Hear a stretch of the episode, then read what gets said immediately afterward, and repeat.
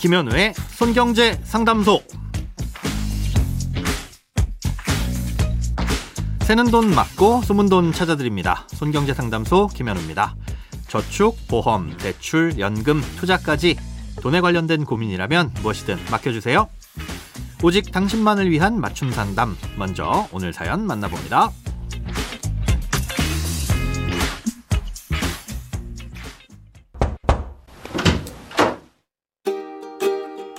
안녕하세요. 손에 잡히는 경제를 자주 듣는 애청자입니다. 다른 게 아니고 약간의 목돈이 있어서 기업은행의 중금채 상품에 넣어두었습니다.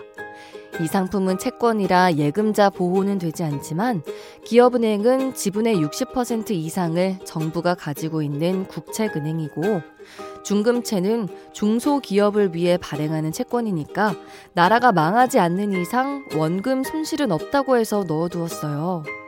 그런데 며칠 전 미국에서 채권 때문에 은행이 파산했다는 소식이 들려서 괜히 찝찝하고 불안하네요. 우리나라 은행의 파산 가능성은 혹시 없는지, 만약 기업은행이 파산하면 돈을 못 돌려받는 건지 궁금합니다. 어, 최근 미국 몇몇 은행의 파산 소식이 전해지면서 혹시나 우리나라 은행들까지도 문제가 있는 건 아닌지 걱정하시는 분들이 많으신데요. 아, 우선 미국 은행이 파산을 하게 된 이유는 이 채권과 관련이 있긴 하지만 채권을 많이 발행해서 그랬던 건 아닙니다. 은행도 기업이나 개인 고객들로부터 받은 예금을 어딘가에 잘 굴려야 하는데 이 파산한 미국 은행의 경우 이 돈을 안전한 미국 국채에 투자를 했습니다. 어, 미국이 발행한 채권이니까 가장 안전한 자산이라고 할 수 있는데요. 문제는 금리가 오르면서 미국 국채 가격이 하락했다는 겁니다. 1, 2년 전 재료금리 시절에 발행했던 채권은 당연히 이자를 아주 적게 줬는데요. 지금은 그때에 비해 금리가 많이 올라서 그때 발행됐던 채권들의 매력이 많이 떨어졌죠. 예, 다른 채권들은 이자를 더 많이 주니까요. 예, 그래서 금리가 오른 만큼 채권 가격이 하락한 겁니다.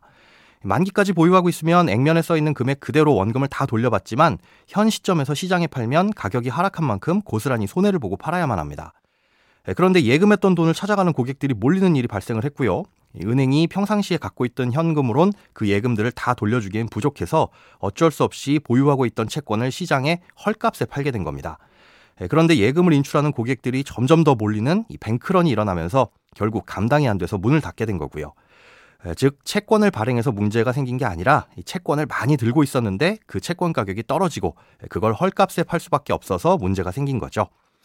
사연자님이 투자하셨다는 중금채는 이 상황이 좀 다릅니다. 중금채라는 건 중소기업 금융채권을 줄여서 부르는 명칭인데요. 중소기업은행이 발행하는 채권입니다. 이 채권을 발행하면서 모은 자금은 중소기업들에게 대출을 해주기 위한 재원으로 쓰이게 되고요. 어찌됐건 채권은 채권이니까 이 발행한 곳의 신용 상태에 따라 위험도가 결정될 텐데요. 현재 중소기업 은행에 대한 국제 신용평가사들이 평가한 신용등급은 우리나라 정부의 신용등급과 거의 똑같습니다. 예, 국내 신용평가사들이 평가한 신용등급은 가장 높은 AAA고요. 예, 갑작스럽게 파산할 가능성은 제로라고 봐야 되겠죠. 자, 그렇다고 해도 만에 하나 파산을 하게 되면 그럼 중금채에 투자한 돈은 어떻게 되느냐? 음, 일반적인 채권의 경우엔 발행한 곳이 파산을 하게 되면 가지고 있는 자산을 처분해서 순위에 따라 나눠주게 됩니다. 예, 당연히 중금채도 기업은행이 파산하면 은행이 갖고 있던 자산을 처분해서 일부든 전부든 돌려주는 과정을 거치게 될 텐데요. 특이하게도 중금채엔 안전장치가 하나 더 있습니다. 예, 중소기업 은행법을 보면 중소기업 금융채권은 그 원리금 상환에 대하여 정부가 보증할 수 있다라고 되어 있습니다. 뭐 반드시 보증한다라는 말과는 차이가 좀 있지만 다른 채권에는 없는 안전장치가 있기는 있는 거죠.